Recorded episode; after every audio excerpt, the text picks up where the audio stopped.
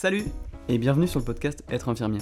Je suis Clément de Réussite en IFSI et je t'emmène toutes les deux semaines découvrir un service de soins dans lequel exerce un ou une infirmière. Eh bien bonjour Achida, bienvenue dans le podcast. Bonjour Clément, merci de m'accueillir. Ben, c'est un plaisir, je te laisse te présenter pour nos auditeurs. Alors moi c'est Rachida, j'ai 41 ans, je suis infirmière depuis juillet 2019. Euh, je travaille euh, en chirurgie orthopédique et traumatologie depuis un an et puis j'ai fait d'autres services avant. T'as exercé quoi Dans quel service avant de, Alors après le diplôme tout de suite, euh, j'avais fait un remplacement dans un CMP, c'est un centre médico-psychologique pour enfants, en attendant d'avoir une place en réanimation. Après le CMP, j'ai eu la place en réanimation. J'ai travaillé pendant huit mois, tout, on va dire, la période euh, première et deuxième vague Covid. Et euh, une réorganisation a fait que du coup, j'ai quitté l'AREA pour aller dans les services conventionnels. D'accord. Et donc là, tu exerces depuis combien de temps chez Ortho Donc ça fait un an, depuis novembre 2021. Je suis en chirurgie orthopédique. Alors, est-ce que tu peux nous présenter un petit peu ce qu'est la chirurgie orthopédique? Alors, la chirurgie orthopédique, c'est euh, et traumatologique justement. Donc, orthopédique, c'est tout ce qui est programmation. Ça veut dire toutes les opérations programmées qui sont euh, liées à, l'usure, à, à, l'âge, comme les poses de prothèses de hanche, les poses de prothèses de genoux, la ligamentoplastie, les poses de prothèses d'épaule. Donc ça, c'est des chirurgies euh, programmées. Euh, les, les personnes vont voir le médecin parce que dans leur parcours de vie fait que, un moment donné, euh, les articulations euh, s'usent. Et après, on a la chirurgie traumatologique, donc c'est tout ce qui est lié aux opérations urgentes ou non programmées, on va dire. Donc euh, moi, je travaille, j'habite dans le Grand Est, en Lorraine, et euh, donc euh, dans le Grand Est, l'hiver est froid, le verglas, et donc on reçoit beaucoup, beaucoup, beaucoup de personnes bah, pour des fractures, fractures de poignet, fractures de de, de cheville, et les accidents de la route malheureusement aussi. Et donc du coup, bah, ça s'appelle, c'est de la traumatologie, et là il faut réparer quelque chose qui est cassé. D'accord. Et du coup, donc ta prise en charge, euh, vu que tu es dans de la chirurgie, tu me diras si je me trompe, mais tu vas être dans du préopératoire et du post-opératoire, c'est ça? Tout à fait.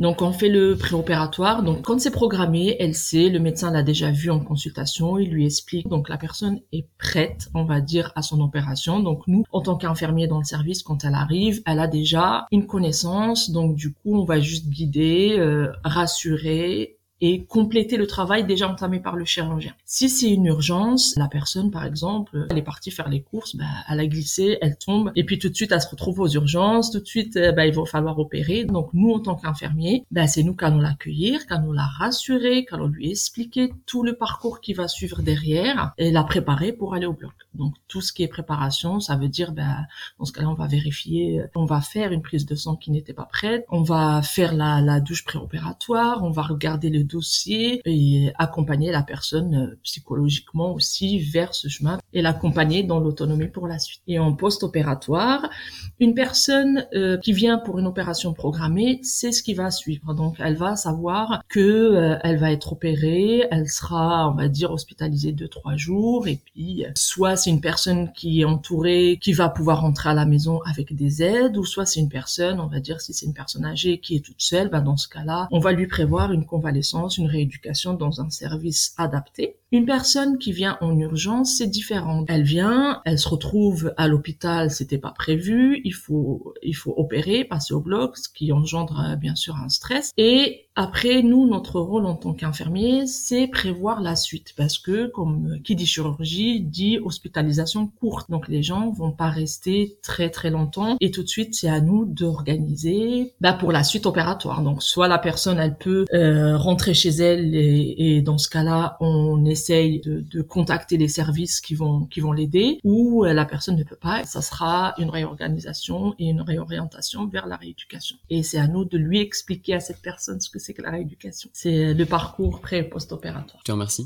Au niveau de, des soins spécifiques, euh, est-ce que tu as des soins particuliers qui sont à part entière euh, à la chirurgie orthopédique? Alors les soins à part entière à la euh, chirurgie orthopédique, ben nous, qui dit chirurgie dit pansement. Donc forcément, on va avoir beaucoup de pansements, des pansements techniques, des pansements simples, des pansements complexes. On fait aussi beaucoup, c'est pas spécifique à l'orthopédie, mais c'est un c'est une chirurgie qui, dans notre service, on transfuse beaucoup parce que ce sont des, des grosses opérations qui font saigner au bloc. Et donc du coup, nous, on est souvent amené à faire des transfusions. Donc, euh, dans mon hôpital, on est le deuxième service après l'hématologie à transfuser. Donc ça, ça reste quand même spécifique. C'est intéressant, surtout quand on a des étudiants, parce que bah, souvent, ils n'ont pas toujours l'occasion. Et là, ils arrivent à, à parfaire ce geste-là. Et puis, il y a le sondage aussi, le sondage urinaire, parce que bah, les personnes, elles sont douloureuses, elles vont arriver, elles seront peut-être pas prises euh, en charge tout de suite au bloc. Et tout ce qui est besoin euh, naturel ne pourront pas se faire. Et donc, dans ce cas-là, bah, pour soulager la douleur, on va être amené à faire un sondage au évacuateur ou un sondage à demeure. Et donc ça, ça peut être euh, intéressant aussi pour les étudiants qu'on a. Tu prends combien de patients en charge en général Alors, euh, dans mon service, on a 22 lits donc 22 patients. Normalement, on est euh, deux infirmières et deux aides-soignantes par poste. Un poste, c'est soit le matin de 6h à 13h30 ou soit l'après-midi de midi 45 à 20h15. Donc normalement, on est deux infirmières, deux aides-soignantes le matin, deux infirmières, deux aides-soignantes l'après-midi et une équipe, on va dire un binôme, va prendre un secteur qui est de 12 patients. La difficulté qu'on a euh, dans notre service et dans notre région, c'est la proximité de la frontière. Et malheureusement, on a beaucoup de collègues qui partent en Belgique, en Allemagne, au Luxembourg, parce que c'est les conditions de travail euh, sont, sont, sont différentes et, ou pour différentes raisons. Et donc du coup, ben, ça peut arriver qu'on se retrouve qu'on soit une infirmière pour 22 patients en chirurgie. Ça, c'est quelque chose qui peut faire peur, mais les étudiants au final euh, après l'organisation à la fin du stage. Donc euh, ça ça peut faire peur au début, mais après une fois qu'on a pris euh, le pli, bah voilà. Et au niveau de la pluridisciplinarité, tu travailles avec quel type de professionnel en chirurgie? En chirurgie, on travaille euh, bah, chirurgie orthopédique, donc kinésithérapeute. Ça, c'est le premier avec qui on va travailler parce que les premiers levés, la reprise de l'autonomie, donc les kinés sont présents dans le service. On a les assistantes sociales. Comme je vous ai expliqué, c'est que une personne qui doit organiser son retour ou la suite opératoire, donc on va être amené à appeler l'assistante sociale qui va s'occuper de mettre des aides à domicile. Si c'est un service de rééducation, après ça reste infirmier, ça fait partie des tâches administratives, c'est à nous de faire euh, la demande et tout. Mais si c'est pour un retour à domicile, il y aura l'assistante euh, sociale. Il y a aussi un service qui est méconnu de la sécurité sociale qui est mis en place pour les personnes opérées en orthopédie qui s'appelle le Prado. Et ce service-là va s'occuper de, prendre en charge une personne qui va rentrer euh, d'une opération orthopédique. Ils vont mettre en place le kiné à domicile et l'infirmière à domicile. Donc on a on a ces personnes-là avec qui on va travailler. On va travailler avec les internes parce que forcément les chirurgiens seront moins présents dans le service. Donc c'est avec euh, les internes qu'on va travailler tout ce qui est euh, médicaments, tout ce qui est euh, suite opératoire, et puis euh, tous les comment on va travailler aussi avec la famille. C'est c'est pas ils sont pas professionnels de santé mais ils sont très présents. Et il faut aussi faire avec et composer pour les suites pour que tout se passe au mieux pour le patient après l'opération. Je rebondis sur ce que tu dis justement. Euh, Est-ce qu'il y a des difficultés euh, qu'on peut rencontrer en chirurgie orthopédique? Tu parlais justement tout à l'heure du manque de personnel, mais qui est malheureusement euh, un petit peu, pas, pas simplement à ce secteur-là, mais un peu dans toute la France. Est-ce que tu as, des exemples de difficultés que les étudiants peuvent rencontrer euh, dans ce service? La difficulté, euh, je vais dire que les étudiants vont rencontrer, c'est que ils vont avoir du mal à trouver leur place. Ça, c'est quelque chose qu'on voit souvent parce que bah, ils arrivent, euh, ils vont nous trouver nous en difficulté déjà et ils voudront tellement bien faire et ils voudront aider que du coup ils vont pas apprendre, ils vont faire euh, ce qu'on va dire les petites mains dans le service. Et donc du coup, ben, ils vont passer, le temps va passer de trois semaines du stage passé.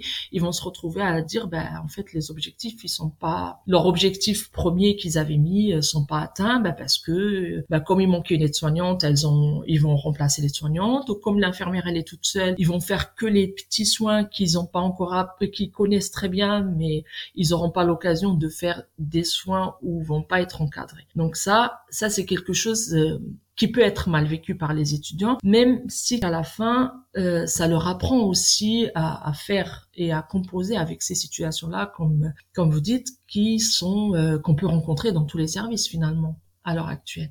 Mais ça, c'est quelque chose, on va dire, au tout début, quand ils arrivent, ils arrivent et qu'on est déjà nous moins, tout de suite, ils savent plus où se mettre. Est-ce qu'il faut aider ou est-ce qu'il faut que j'apprenne? Ils osent pas demander parce qu'ils ont peur de déranger.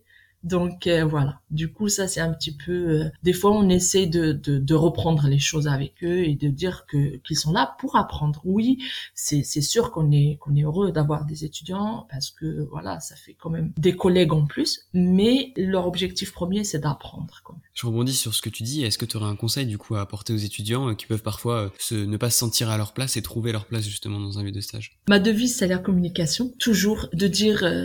c'est vrai que c'est pas c'est pas évident et euh, on est tous passés par là. Euh, on a toujours, on arrive dans un service, on arrive, on n'ose pas, on, on ne peut pas, on a peur, on veut pas déranger. Mais je dis toujours, il y a toujours une personne. Il y aura toujours une, allez minimum une seule, un soignant dans le service à qui on peut euh, avec qui on peut être à l'aise et à qui on peut parler de ses difficultés. Il faut pas hésiter il ne faut pas hésiter, même avec euh, son tuteur, même s'il a du mal ou quoi, euh, choisir un moment calme, posé et parler de ses difficultés, ça peut sauver un stage. On peut dire ça comme ça. Ça peut sauver un stage parce que rester dans, avec des, ces difficultés et partir avec à la maison, arriver la boule au ventre au stage, c'est pas évident. Donc, essayez de, de discuter, de choisir le bon moment, les bons mots et transmettre le message qu'on veut pour arranger les choses et ne pas rester dans sa difficulté. Est-ce que tu aurais une anecdote ou un moment qui t'a marqué dans ta, dans ta carrière en chirurgie orthopédique? Des anecdotes, il y en a toujours beaucoup. Euh, là, c'est un petit moment euh, de solitude, on va dire ça comme ça. c'est pas une, une anecdote, c'est parce que euh, dernièrement, donc j'ai travaillé ce week-end et euh, j'avais en charge un, un jeune homme qui, qui euh, en formation euh, chauffagiste, il faisait ses entraînements à la, enfin il a, il voulait réparer le chauffage à la maison, il a fait fait tomber le chauffage sur le radiateur sur les pieds, donc forcément, bah voilà, il y a une, ça a amené à une amputation de deux orteils euh, à son pied. Il a 22 ans, c'est, difficile, mais il a toujours gardé le sourire, il n'y a pas de souci. Donc voilà, il y a, on a on a tissé une relation assez euh, conviviale. Donc je dois faire le premier pansement post-amputation. Le jeune homme me parle, on discute, je j'explique. Il me dit oui, tout va tout va bien, il n'y a pas de souci. Euh, je demande si ça va pour pour voir le pansement. Il me dit oui, il n'y a pas de problème. Donc il me parle, donc euh, moi je faisais le pansement, je tournais à moitié le dos, j'ai expliqué et puis il me parlait, je répondais. Sauf qu'à un moment prise dans mon pansement, j'ai pas entendu ce petit silence qui a suivi. Et quand ça m'a fait tilt, c'est l'histoire de trois secondes. Hein, quand je je me suis retournée, il était en fait, il avait fermé les yeux, mais il était tombé dans les pommes sans rien dire. Et euh, là, j'étais prise un petit peu en panique, même avec l'expérience. Je me suis dit, oups, je suis passée à côté. Mais bon, ça s'est bien passé à la suite. Et du coup, j'étais là, ouf, on s'en sort bien finalement. Donc voilà. Donc moi, j'ai voulu protéger pour pas qu'il regarde. Et je pense qu'à un moment, il a, il a, il a, il se pensait prêt. Il a regardé. Et bon, c'est difficile. C'est une image de soi qui rend qui, se renvoie à ce moment-là, on n'est pas prêt forcément. Et donc, je crois que ça l'a pris comme ça. Mais sauf que moi, j'ai pas vu le moment où il est parti. Au moment où je retourne, je vois qu'il était plus là. Oh là là, du coup, bah, on appelle euh, les collègues à la rescousse. Je rebondis sur ce que tu disais, c'est très intéressant. On parlait du coup de, de, de, ce que tu vois dans ton service, donc euh, les fractures, mais en fait, tu vois aussi euh, des amputations. Mm. Euh, comment ça se passe au niveau des patients parce que ils perdent un peu une partie d'eux. Est-ce que du coup tu as un accompagnement aussi au-delà du côté infirmier, un peu psychologique, où tu vas accompagner tes patients? Parce que ça me fait penser un peu au, au syndrome du membre fantôme, c'est ça? Oui. Oui, oui. Est-ce que tu, tu, vois ça au quotidien? Je vois ça au quotidien. On essaye de faire. Donc nous, bon, forcément, euh, comme tout infirmier, hein, on va, on, on, est humain avant tout. On va discuter, on va, on va expliquer, on va rassurer. Euh, sauf que bah, il y a une limite et donc dans ce cas-là, si euh, on voit que que la personne a besoin de plus, dans ce cas-là, ça sera des infirmières de liaison, c'est des infirmières qui travaillent en service de psychiatrie, qui sont euh, plus à même et qui vont avoir plus ce rôle-là parce qu'elles vont prendre vraiment le temps, elles vont se poser parce que nous on va arriver, je vais faire le pansement, je vais discuter ou je vais prendre les constantes, je vais discuter, mais je vais pas prendre, je vais pas m'asseoir, fermer la porte et discuter vraiment et prendre le temps avec ce patient. Donc du coup, dans ce cas-là, on intervient, on, fait appel à nos collègues euh, infirmières euh, de liaison qui vont faire ce, ce travail-là de, de cheminement, on va dire, par, euh, avec les patients. J'en profite pour conclure cette discussion autour de la chirurgie orthopédique. Est-ce que tu aurais, du coup, des conseils pour les étudiants qui qui s'apprêtent à aller en stage ou des futurs IDE qui s'apprêtent à, travailler en chirurgie orthopédique Est-ce que tu as des conseils? C'est compliqué parce que j'ai l'habitude de demander des pathologies prévalentes. Euh, toi, ça va être plutôt euh, des types de fractures ou d'amputations prévalentes, mais par exemple, est-ce que tu as des conseils sur les choses à réviser comme la pose de prothèse ou tout ça? Donc euh, c'est ce que je disais en fait, les étudiants viennent dans nos services pour apprendre. Euh, on leur demande pas euh, de connaître tout par cœur. Après, s'ils connaissent déjà l'appareil locomoteur, c'est c'est très bien euh, parce que ils vont apprendre avec le temps. Ils vont apprendre parce que c'est vrai que de dire il faut connaître ça, il faut savoir ça, il faut ça leur met une pression. Ils arrivent au mode ils sont un petit peu paniqués parce que ben parce que soit soit le cursus a fait parce qu'ils arrivent on va dire début de deuxième deuxième année peut-être qu'ils n'ont pas fait encore les cours peut-être que ils n'ont pas eu les stages qui les ont préparés, comme par exemple la transfusion. Donc la transfusion, je crois qu'ils la voient à la fin de deuxième année. Donc s'ils viennent fin de première année ou début de deuxième année, ben ils ont un petit peu la pression. Mais le, la seule chose que j'ai envie de leur dire, il faut pas se mettre la pression. Connaître et évoluer dans son, dans son stage. Il faut pouvoir évoluer. Oui, c'est sûr, c'est bien.